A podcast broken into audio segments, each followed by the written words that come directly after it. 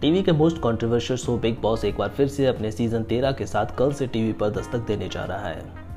Show हमेशा से ही अपनी कंट्रोवर्सी और कंटेस्टेंट के बीच लड़ाई झगड़े को लेकर हमेशा सुर्खियों में बना रहता है और शायद यही वजह है कि यह शो हमेशा टीआरपी में सबसे आगे रहता है।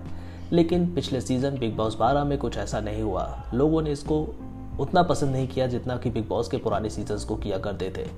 और यही देखते हुए बिग बॉस तेरह में इस बार बिग बॉस के मेकर्स ने किए हैं काफ़ी सारे बदलाव। तो आइए आपको बताते हैं कि ऐसे कौन से पाँच बड़े बदलाव हैं जो इस बार बिग बॉस सीज़न तेरह में आपको देखने को मिलेंगे।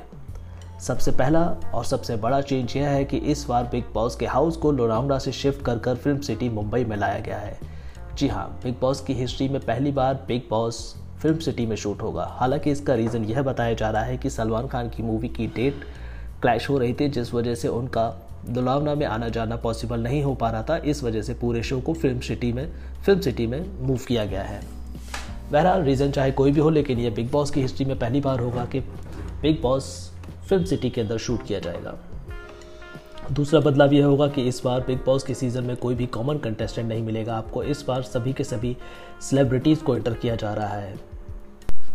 बिग बॉस सीज़न 12 में कॉमन कंटेस्टेंट को लेकर काफ़ी सारे सवाल जवाब हुए थे। शायद यही वजह है कि इस बार बिग बॉस तेरह में फिर से बिग बॉस ने सेलिब्रिटीज़ को ही एंट्री दी है।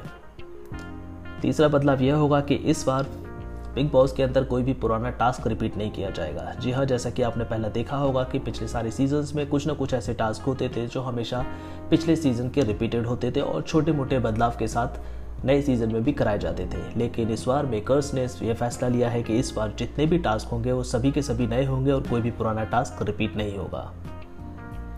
चौथा बदलाव यह होगा कि इस बार बिग बॉस के होस्ट करते हुए सलमान के साथ साथ एक को होस्ट भी दिखाई देंगी।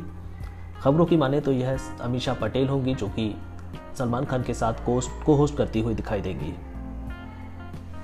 और बिग बॉस के अंदर पांचवा बदलाव यह है कि इस बार फिनाले जो होगा वो पहले चार हफ्तों के अंदर ही हो जाएगा। जी हाँ बिग बॉस की हिस्ट्री में यह भी पहली बार होगा कि इतनी जल्दी किसी भी सीज़न का फिनाले होगा।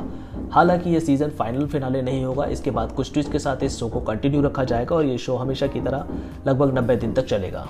वाइल ये थे बिग बॉस सीज़न तेरह को लेकर कुछ बड़े बदलाव जो इस बार बिग बॉस के मेकर्स ने किए हैं। वाइल आप बिग बॉस को लेकर कितने एक्साइटेड हैं, हमें कमेंट कर ज़रूर बताएँ। बिग बॉस रिलेटेड और इन्फॉर्मेशन अपडेट्स के लिए आप हमारे चैनल को सब्सक्राइब कर सकते हैं। आप हमारी website Bollywood Galiyara dot com पर लॉग इन कर सकते हैं। फेसबुक इंस्टाग्राम ट्विटर पर भी फॉलो कर सकते हैं। लिंक आपको डिस्क्रिप्शन में मिल जाएँगे। धन्यवाद।